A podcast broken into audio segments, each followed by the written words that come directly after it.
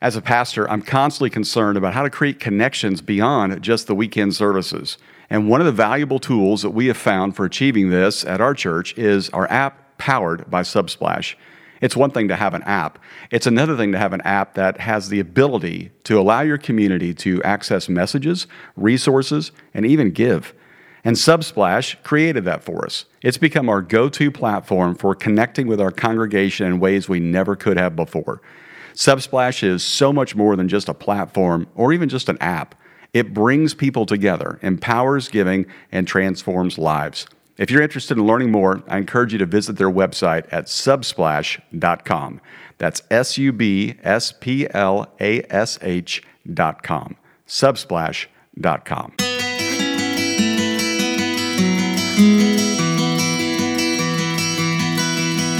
Following Jesus isn't always easy, but it's not complicated. Join us each week as we work to make faith simple. This is Simple Faith. Hey, welcome to Simple Faith. Whether this is your first time or your hundredth time, thank you for joining us. My name is Rusty George. I get to pastor a church deep in the heart of Texas, but I also get to do this podcast where I get to talk to great people around the world who are living out their faith in fun and creative ways. And today I get a chance to hear from Tim Lucas. Tim is the founder and lead pastor of Liquid Church, named one of America's 100 fastest growing churches by Outreach Magazine. He and his wife Colleen started Liquid on accident with a dozen 20 something friends meeting in the basement of a 150 year old church.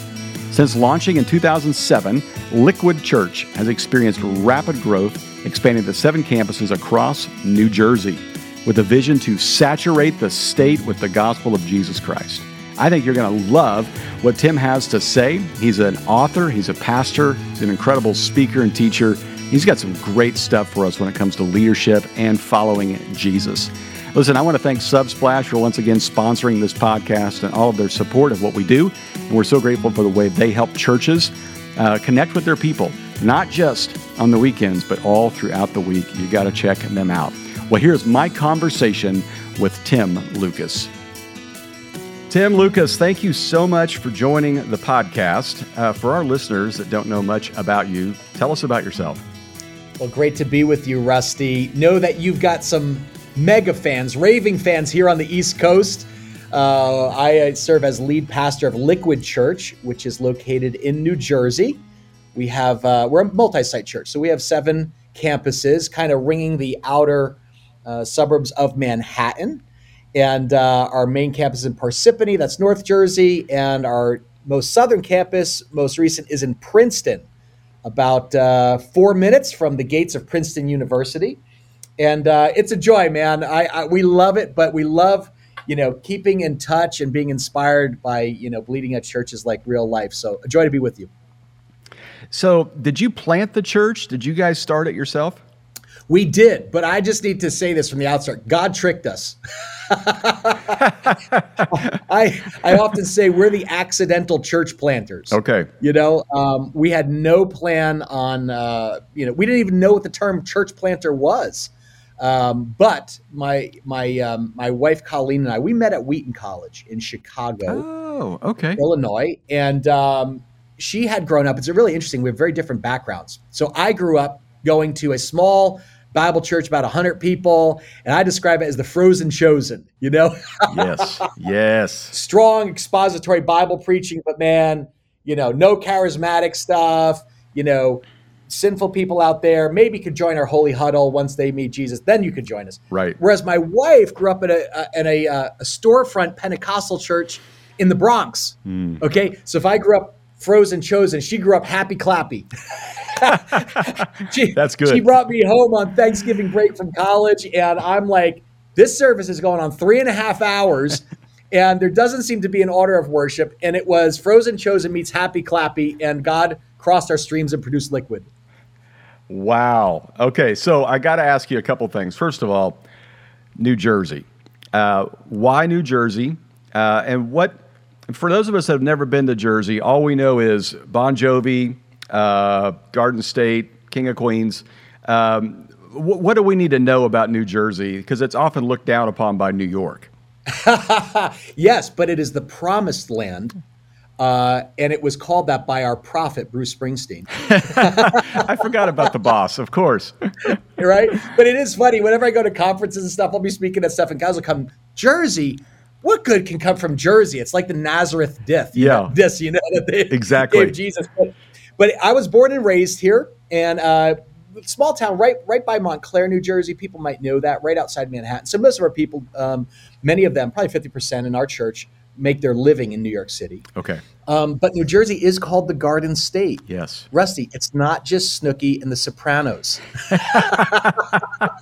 I'll tell you what ruined it for us, man. That show, Jersey Shore. Remember, you know, the Guidos at the shore and everything? That's that right. just ruined it. But, but, it really is an amazing state. Um, there's extra, you know, extraordinary culture because of our proximity to New York. Uh, my wife uh, worked, um, she's actually uh, in the media business. Okay. Uh, owned a media transcript company in Manhattan. And so uh, we moved to a town called Madison, where we raised our kids, uh, wonderful education, et cetera. Mm. And something people don't know about New Jersey, again, it's called the Garden State, right? So people fly in, they fly into Newark, and they're like, oh, look, there's the oil refineries, or something's on fire. I don't know what that is. Uh, there's Rahway State Prison, and that you know that's what they know. And then the Sopranos, you know, of the course. mob lives here. Of course. But it is a Garden State, so you go out about you know 35 minutes, and all of a sudden you are in some beautiful, beautiful green country. I live on a lake actually. Okay. In in northern New Jersey, and people are just like, "Are you in Colorado?" It's like, "No, man, it's Jersey." So there's a whole hidden part of it, but we love it because it's um it's kind of like uh, you know people. This is a little bit why we're called Liquid, right? People look at Northeast and say, "Oh man, that's a very spiritually dry region." Okay. And they're right. A lot of, you know, the history of the Northeast is that, oh, this is the burnt over region. This is where, you know, good churches go to die, you Mhm. know? Right. But we're like, yeah, man, if you want to witness a resurrection, you want to plant it in a graveyard. And so we have seen some, God do some incredible things. It is like, you know, obviously the Great Awakening kind of, um, you know, bubbled up here back in the day. Um, Whitefield preached in, you know, Basking Ridge, where we started back in 2001. Wow. And then we launched out as an independent church in 2007. We had enough money to last us three months. and, uh, you know, we were a portable church for 10 years. So we just celebrated our, our 16th um, birthday on Easter. Mm. And uh, again, what we've seen God do, it is only explainable by the Holy Spirit. Uh, you know, we, have been blessed to baptize 3,000 people Wow. um, in the last uh, 15 years, which is absolutely thrilling. About 5,000 in the church. So the majority of them are, are new believers, uh, Mm. people coming to Christ. A lot of, uh, in the Northeast, a lot of what I would call post Catholic people. Okay. I was going to ask you about that. So they're not starting at zero on the Engel scale of evangelism. They're like a negative four. They're kind of like, well, I know Jesus, but yeah. you know, I tried my good works and done all my religion stuff, and, and that's not working for me. Yeah. So it's like they're inoculated a little bit. So the great news is people are thirsty for grace Right. when they hear about just the unconditional. It's not about works; it's about what Jesus did for you, and you're accepted. Um, it's like it's like living water for a thirsty soul. So that's where we came up with the name Liquid to name it Liquid Church. Wow, that is great. I, I love that that idea. And I was going to ask you where the name came from, but it makes so much sense. So when you look at your church now, you have all these people that have kind of grown up in Liquid Church.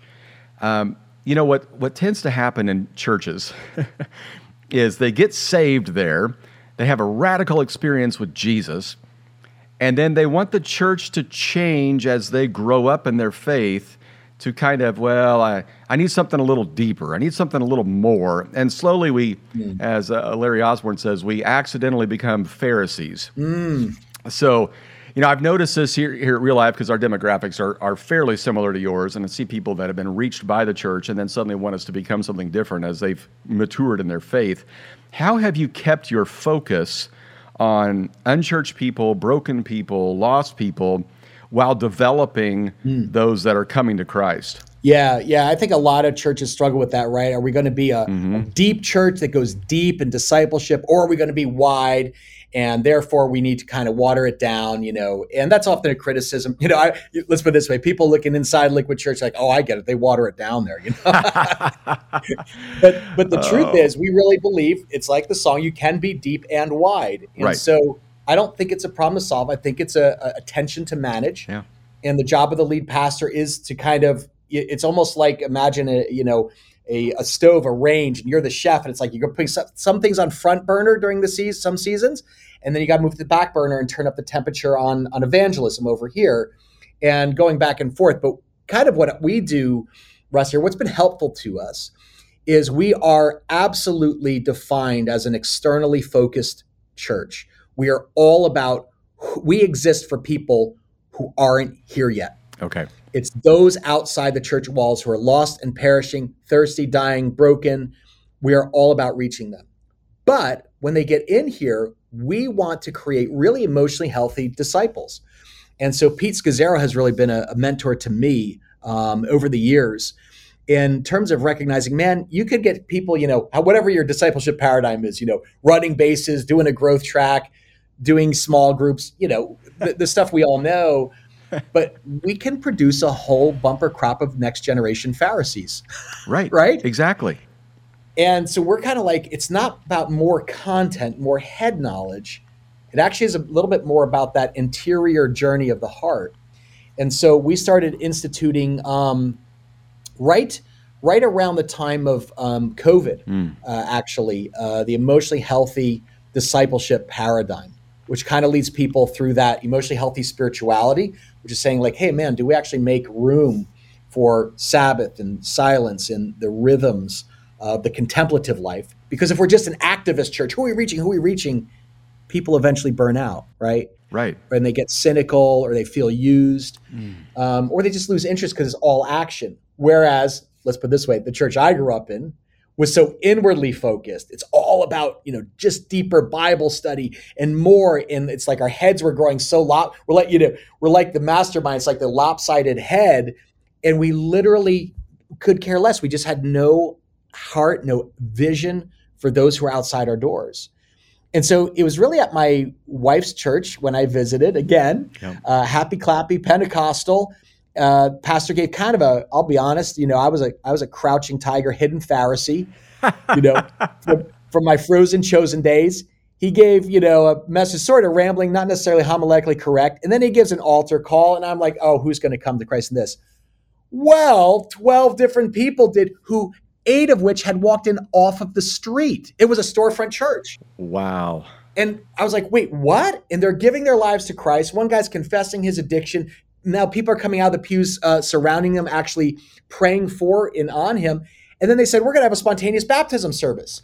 Wow. And I said, I think this is against the rules, isn't it? But it's thrilling this idea that anybody can have a life change experience with Christ at any given moment. I'd never seen anything like that. Wow. And so I think I think that's one of the reasons God brought my wife Colleen and I together because he took our two backgrounds. You know, we have a very high view of scripture. Uh, if you ask people what's one of the you know primary engines of our church, it's it's practical Bible teaching. Right. We want people to know the word. We want to know them to know the Jesus of the word. But if that doesn't compel you to get off your blessed assurance and get out there and reach people, what are we doing? So it's kind of like we have to have that tension, and, and, and one stimulates the other. That's so good. You're giving me a lot of good lines too. I'm writing down. Blessed assurance. That's beautiful. uh, okay, so uh, I know that with your church, you guys do a lot of stuff uh, to just benefit your state and your community. You know, what are some strategic things that you have done to make people glad that you're there? Yeah. So one of the, I would say, um, Holy Spirit inspired strategies. I wouldn't even call it a strategy. It wasn't certainly wasn't part of our strategic plan, or we didn't read a book and get inspired. Yeah. Is we have an incredible ministry to kids and families with special needs. Oh, okay. And I talk about this a little bit in the book Liquid Church because it is one of the currents. You know, we say, hey, what are these currents that the Holy Spirit uses to saturate your city for Christ? And for us, you know, people, churches sometimes will pick different causes to be, invest in, but sometimes I think some of the best ones are when the cause chooses you. Yeah. And New Jersey, a lot of people don't know this, has the highest rate of autism in the nation. Uh, a lot of people say, "Oh, now why is that? Is it that you know, is it their you know pharmaceutical industry there? You know, is it uh, you know the, the, nature or nurture? What is it?" And the reality is, uh, New Jersey has some of the most robust social services, educational supports for kids with special needs. So autism, Asperger's, Down syndrome, uh, cerebral palsy, you name it, we got it. Wow. And a lot of times churches aren't equipped to handle those special needs, you know, within the church. Or worse, They treat children. You know, we have one kid, uh, wonderful, one of my very favorites, uh, Grady, who has Down syndrome. He is also uh, ADHD and verbal apraxia, so he can't even talk. Well, when a kid like that is doing, you know, laps around the middle school room, a lot of times, you know, the church is like, "Hey, mom and dad, we can't handle this." Well, we just said, you know what? We want to have a VIP seat at the table yep. because we're all about the least, last, lost. And so I preached this message on um, King David making room at the table for Mephibosheth. Yeah. Remember him, yeah. right? The grandson of Saul, and he's he's clubbed in both feet, and he says, you know, I'm what do you want with me? I'm just a dead dog. And he says, You'll always have a seat at the king's table. And he said, Man, that's the heart that God has for special needs. Wow. And so when you come to our church, if you came to the doors of Liquid Church this Sunday, you might be a little surprised. We don't have a special needs ministry that's happening in the back of the room you're going to be greeted on our hospitality team by adults with special needs. Mm. You're going to go into our cafe, which we just opened last year, called the Clean Water Cafe. Mm. And all of the baristas, all of the wait staff and servants are adults with special needs. Um, you name it, we've got it all along the spectrum.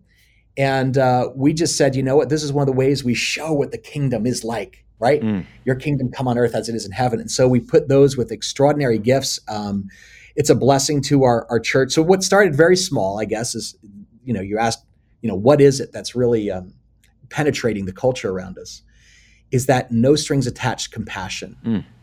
When you serve people who are in the margins that everyone else is ignoring and actually champion them, and put your money and your manpower behind it. It's not easy. Special needs ministry isn't easy uh, but it's something that people are like the most cynical atheist who's like, I don't believe any of this about Jesus. But, yeah, you know, blessing the special needs community isn't a, if it's not a God thing, it's at least a good thing. And I say, I'll meet you there. Yeah, exactly. Wow, that's fantastic.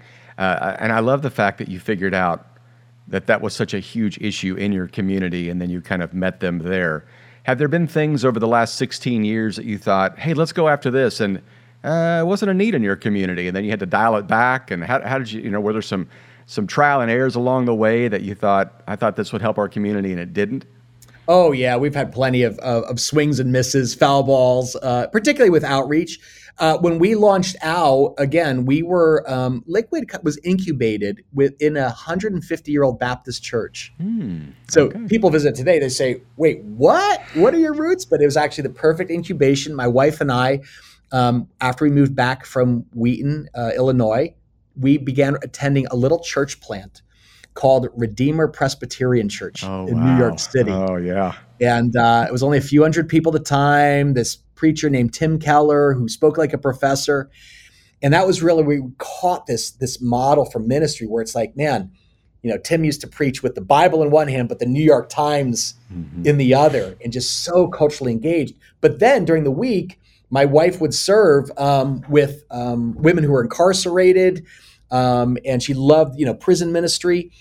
And so we said, you know, our church, it's not so much about you know picking from a menu of like, oh, you know, how we, it's really going out. And so our campus pastors, Rusty, they go out and talk to the mayor of the town where their campus is every year. They have an appointment. And they say, What is one need that you have on your list mm. that you don't have the budget for or the manpower for? That you know would bless the socks off an underserved group. And so they often tell us what our outreach is going to be. So we had the mayor one time say the senior citizen center. It's a totally dilapidated. It's from the 70s, maybe got shag carpeting in the 80s. Yeah. But we can't afford it. My budget's strapped. We're, we're over. And so we'll cast that vision. We have a chance to serve our seniors. And then we'll descend on it with 400 volunteers and do a full on, you know, you know, down to the studs kind of reno, yeah. and we pay for it, and we say this is the gift of Liquid Church to the community. And so that's one of the things we encourage our pastors. We're like, don't don't try to guess or don't try to prescribe what the best outreach is. Actually, go and ask hmm. because mm. people will tell you. That's awesome. You mentioned campus pastors. I, I just got to ask this because so many churches right now are trying to. They're doing this dance of do we launch campuses? Do we go multi site? Was that a thing that was just pre COVID and now because of online, nobody cares? You have some thriving campuses. What? How do you balance that of leadership? How much autonomy do they have? Are they video teaching? Mm. You know, what's on them? What's on you? How have you kind of worked that out? Hey, let me interrupt for just a second. If you're a church leader and your church does not have an app, or your app seems to be a little bit limited, check out Subsplash.com as a great resource to really give your app all the horsepower that it needs. You can connect people, you can help them get access to messages, and you can help them set up recurring giving, which is a game changer when it comes to resourcing your ministry. Subsplash.com. Okay, back to our episode. Yeah, so again, and this isn't right or wrong. This would just be more descriptive of what God's given us to do at Liquid. But we have a main broadcast hub, right, where obviously there's recorded the Sunday message, and that's beamed out to our, uh, you know, six other locations. But of course, everything else is live. Uh, everything from kids to worship to you know what a typical multi-site model. Um, I've got some other friends like Brian McMillan on Long Island, who has his campus pastors preach live. Yeah. Phenomenal uh, ministry, and so there's not a not a right or wrong. It's just just different. But for us, what we found is it. There's a power in having central um, vision mm-hmm. that is kind of like we again we have a little bit more of the franchise model where we want people to go in and say no if it's going to be a liquid experience it's going to have this level of dynamic worship super practical bible teaching i can bring an unchurched friend to any campus yep. and they're going to understand it because we're not using churchy language where it's relevant but at the same time we give the campuses autonomy to speak the heart language of their community Okay. So I'll give an example of that. Sure. Our um, Essex County campus um, at one point was trending almost 60% Spanish. And so they said, is it all right if we do some choruses in Spanish? Because that will just mean so much culturally. Right. We said, yeah, okay, I guess give it a shot. Well, not only was it like gangbusters, it meant the world to our Latino community but the other campuses said, can we do that too? Because they started learning from it. So we want them to innovate, to cross pollinate, then share best practices. But they still have this this hub this of of things that we know we want to make liquid liquid. So there's a tension to it. We find our best campus pastors are it's kind of a leadership paradox. They're great team players. They love the support of a larger church, but then they also have this entrepreneurial spirit. Right. Um, another paradox. They have to be great communicators because they're hosting from the stage for, I don't know, five, seven minutes. Mm-hmm. But they don't, if they have an itch to preach, that's not going to be scratched in our system. Right. Again, not right or wrong, just different. And so we try to be really clear of what style of leader that we're looking for there. And typically, uh, you know, use the prophet, priest, king. Typically, it's a kingly priest. Oh, okay. Someone who really organizes well, cares for people through systems. Yeah. But then priestly is really good with people one on one. That's really good. Uh, do most of your campus pastors come from within? Yeah, almost all of our campus pastors come from within. I think right now, six out of seven were internal and that's something else that I might be unique that might be helpful to some of your you know your audience because I know we have you know lead pastors, church planters on this. Um, one thing that took the lid off of our growth because we said, well, this is great to launch all campuses, but we can't keep hiring staff. Like, right? hello, Northeast Mystery. I'm sure like California. Yeah, super expensive, right? We're we jockey for one and two like most expensive places to live in the nation. Right. And we're like, we can't scale. We can't keep reproducing leaders, but we also can't keep hiring them. And so our executive pastor, Dave Brooks, who was a um, he was a CFO of a, of a, of a uh, global gas company. And he said, man, my marketplace skills can be used here in ministry. And my gosh, he has been, a, hmm. Dave has been a gift. He really helped found the church uh, with myself and Colleen. Um, hmm. And he's helped scale a lot of our systems, our budgeting, et cetera. But Dave said, you know, there's a lot of guys like me who have marketplace experience, hmm. but they can't imagine could ever be used in church. All they know is, well, I didn't go to seminary. Yeah. And so he came up with a new class of staff, which you're going to love. We call them volunteer staff, which simply means they're on staff. They've got an email. They we just came out of staff meeting just literally 30 minutes ago. They're at our staff meeting. Uh, they're invited to every meeting. They're the first to know. They're in the loop communication wise. We treat them like normal staff only, they're usually fully employed in the marketplace. They may work 60, 70 hours. In fact, as uh, I think of Elizabeth Chang, she's a she's a corporate lawyer in Manhattan, like just incredible legal shark. Wow. But she gives us 10 to 12 hours every week of volunteer high caliber leadership capacity. She volunteers it. Mm. And she serves as an associate pastor. So she'll perform weddings, do marriage mentoring. Uh, she'll pray with people at the altar after a message. She'll lead a small group with her husband, David. She's given us 10 to 12 hours of high capacity leadership um, uh, ability, but not paid. Yeah. And so when we opened that up, that volunteer staff, two things happened, Rusty. One, we increased our staff by about 25, 30%, but did not increase our cost by 25, 30%. And it also created the pipeline for now our full time staff members like campus pastors. They almost all came from the marketplace, only two of them went to seminary. This is gold. And I'm taking notes as you talk, and I'll listen to this podcast again and again. And everybody listening right now should probably pull the car over and write some of this stuff down. This is fantastic. Okay, so I want to ask you about this. You, your church has been listed as one of the fastest growing churches several times. Um, have you noticed any differences as to what reached people or what caused growth pre COVID versus post COVID? And you know that little blip in our lives yeah. uh, has lasted a little longer than we expected, but church is different now. So, what have you noticed about about people and about church and about leadership uh, post COVID versus pre COVID?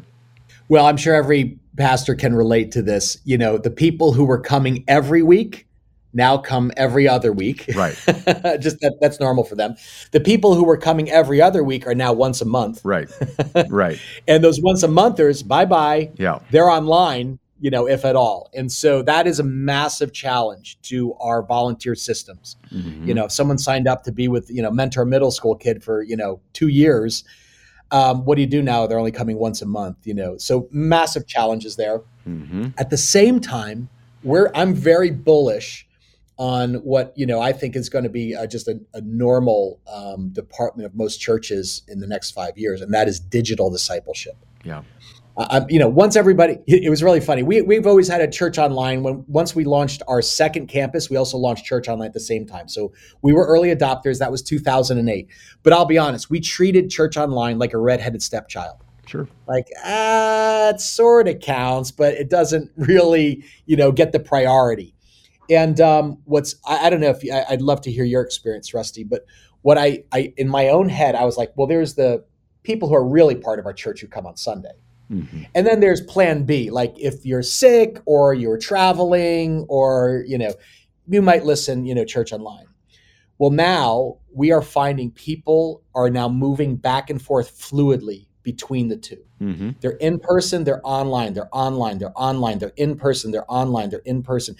It just goes back and forth. And so for me, what's changed is we're no longer seeing Liquid's main ministry as, hey, this block of six hours on Sunday.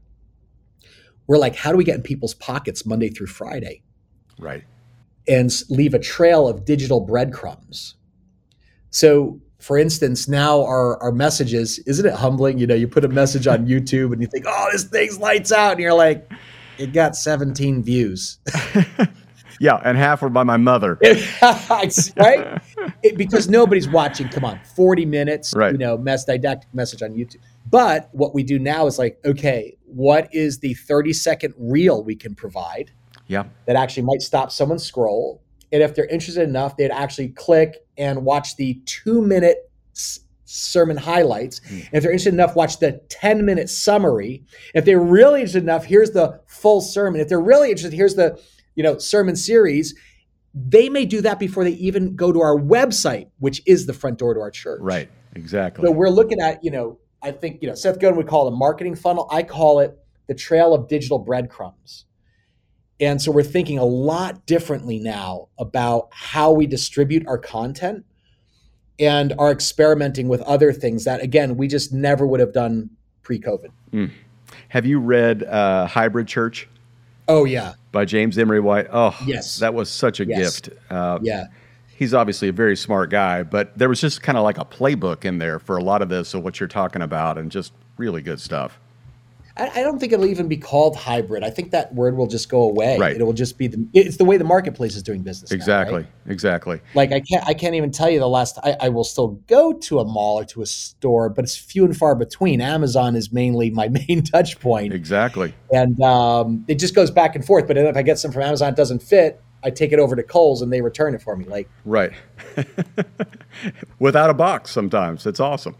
exactly. Okay, so you've been at this church now. You planted it 16 years. It's been amazing. But for our church planters out there, if you had to do it again, obviously it's a different time than it was back then. But what do you wish you'd you'd known? What's what's the older you would have said to the younger you? Mm. What's the pep talk, or what's the don't ever do this, or yeah. learn this the hard way kind of moments that you would share with us? Yeah, I think you know if I could speak to the you know 27 year old me, um, it would be to say, hey, if you're called to this, you're running a marathon, yeah, not a sprint. Yeah. And what I mean by that is in my 20s, I, I just had this urgency and there was like this burning platform and we got to reach, we got to reach, we got to reach. And because of that, my leadership style was so lopsided. I'm by nature an activist, if you can't tell. I'm like, hey, let's get out there and do something great for Jesus together, right? Let's do it. And that's still in me. That's that's that's a, a gift God gave me, an Enneagram 3, all of that. But I didn't slow down enough to take the time to develop those Sabbath rhythms that would help harness and contain the shadow side of that drivenness. Hmm. So, what do I mean by that? Um, you know, when we launched the church, and hey, church planters are listening, it's thrilling, it's exciting, right? When you know, you pray, you work, you plant, you water, and then you have that first Sunday, and you're like, is anybody going to show up? when we um, we had 300 people when we launched the church and when we did our first services as an independent church launching out we literally were like will people show up? Right. Something worse happened than nobody showing up. A thousand people showed up. And it was thrilling it was heady all these people. But i started playing leadership deception with myself. Mm. I was running seven days a week out five to six nights a week. And it was all you know for jesus you know doing great stuff well we got to get small groups off the ground.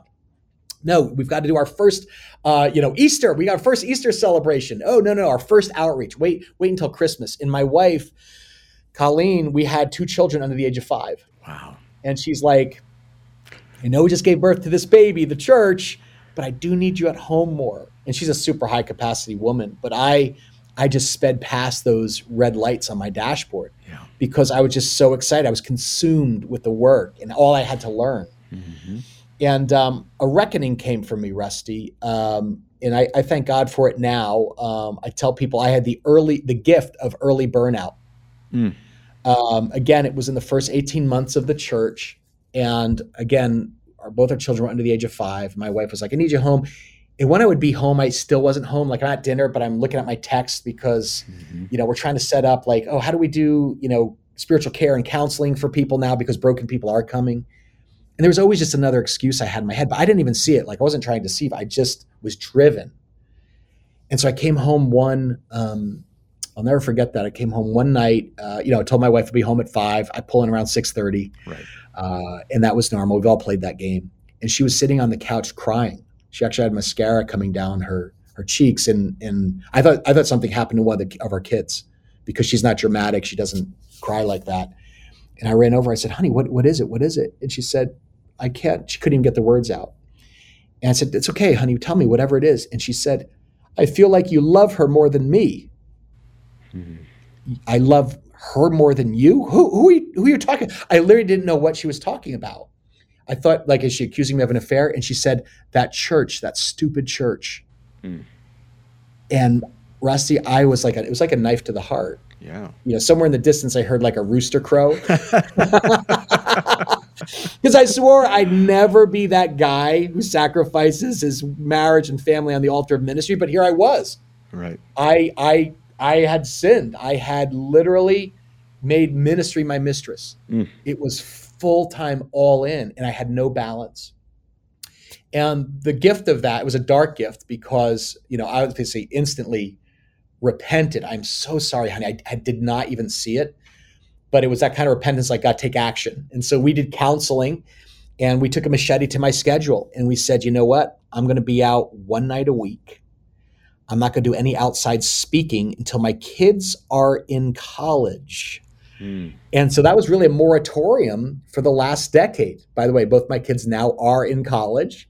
And it's a joy because my wife is like, hey, do you want to do some of those outside events? You know, because I know you have that gift and you want to share with other congregations. But it was a joyful yes now. Yeah. Because we committed together 10 years ago, say, you know what? This is not the season. That was a, a dark um, gift, a severe mercy. But I, I think he God gave that to us because you know, here we are, our children are, you know, in college, they're out of our home, the church is humming along, not without struggles, there's ups and downs. But my wife and I are best friends. Mm. We're more in love than ever. We will celebrate our 25th anniversary next month. Mm. And my kids grew up knowing they got the prime cut. Yeah. They didn't get the leftovers. They got the first fruits of dad. And I think if God had not kind of given me that limp mm. in those first 18 months as a church planter, I I just shudder a little bit because I'm like, man, even with the best of intentions, mm. you can be convinced you're doing this all for God, but not rec- realizing you're causing wreckage among your family, your kids, your staff, your marriage. Right. That's so good. You mentioned Pete Scazzero. Uh, he talks about this so much in the Emotionally Healthy Leader, Emotionally Healthy Church. When did he come into your life? When did his writings or maybe even a friendship with him develop? Mm. Because what I'm hearing you say has a lot to do with what he says in protecting a lot of guys from that kind of burnout. Yeah, Pete really just gave language to what I think so many people have been experiencing. Mm-hmm. And so it's actually interesting. Again, I feel like God brings different mentors into your life at different times. And, and I've been blessed to have so many, you know, wonderful ministry coaches like Larry Osborne and, mm. uh, you know, for, for church systems and growth and things. But uh, Pete was really providential in learning how to care for my own soul. You know, I think most pastors we, we're actually more comfortable caring for other people, right? Right. That's why we're we're in this profession. And he really challenged me because he's a and I could really hear it because he's a guy who's from Queens, you know? Yeah. he's like fast paced, you know, you know, just say it as it is kind of guy and Italian and, you know, super East Coast and he was like, "Hey Tim, what profit a man, you know, to gain the world, to win win the world, and totally, you know, lose his own soul and do damage." And um, that goes back now about seven years. Hmm. And so I went to a um, EH conference uh, at uh, New Life, which now, of course, is led by Rich Villodas. Yep. Uh, became friends with Rich, had him come here speak at Liquid a few times, and um, we just kind of struck up a friendship. And it was interesting because Pete invited me into a cohort, but I said no, I was too busy. There's that rooster crowing in the distance again. Exactly. but he was very gracious about it. And he circled back and asked again. And at that time, um, and again, that goes back right before COVID. Mm. Um, I was like, you know what? We have, again, when you think of like the life of a church, church planters, you're like, I'm just in the survival stage, right? 18 months, two years. Mm-hmm. And then it's like, okay, we've survived. Now can we make this sustainable? Mm-hmm. Like we can keep going on. We have, we're maturing. But then you have leaders who say, like, now, how do we scale this? Mm-hmm. Right? So survival to sustainable to scalable. Well, scalable is a whole new thing. And um, to do that requires a tremendous amount of bandwidth. And I don't think I was quite ready yet at that time. That stuff interested me more because it was in my wheelhouse, whereas the interior care of my soul, maybe not so much. Mm-hmm. Um, but then, of course, God, you know, uses our circumstances, whether it's staff conflict, yeah. um, you know, marriage issues, a child with special needs.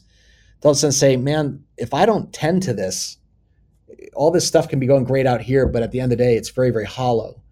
And so um, that's really where we leaned in with him. And so we just finished our uh, our last cohort, emotionally healthy relationships. So there's emotionally healthy spirituality, and then EHR relationships um, with Pete. And he's just been a wonderful, wonderful mm. um, mentor to me.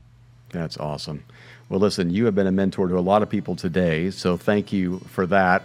Thank you for what you're doing at Liquid Church and for doing it well and being a man of integrity. And I'm really grateful for your time today. I know we had not met before today, and we connected uh, via a mutual acquaintance. And uh, I'm just really honored you said yes. So thank you so much for your time and, and blessing us with your, your words today. Rusty, it's a joy to be with you. Know that you've got raving fans of Leading Simple and Real Life Church. I do hope I get to visit you out in sunny California. We would love that. Love to have you out here. We'll bring you out in February. there you go, exactly. and then you can come out in July. We'll get some Italian, go to a Yankee game. Oh my goodness, that would be fantastic. as long as I can cheer against the Yankees. Oh no! Are you? Are, tell me, are you a Mike Trout fan?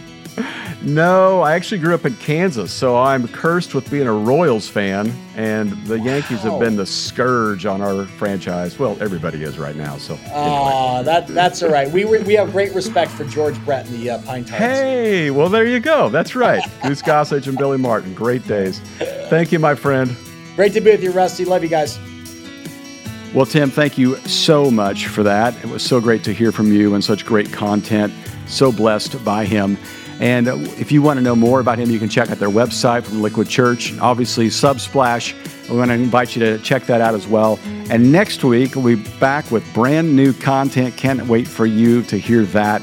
Uh, so join us in, share this with a friend, and as always, keep it simple.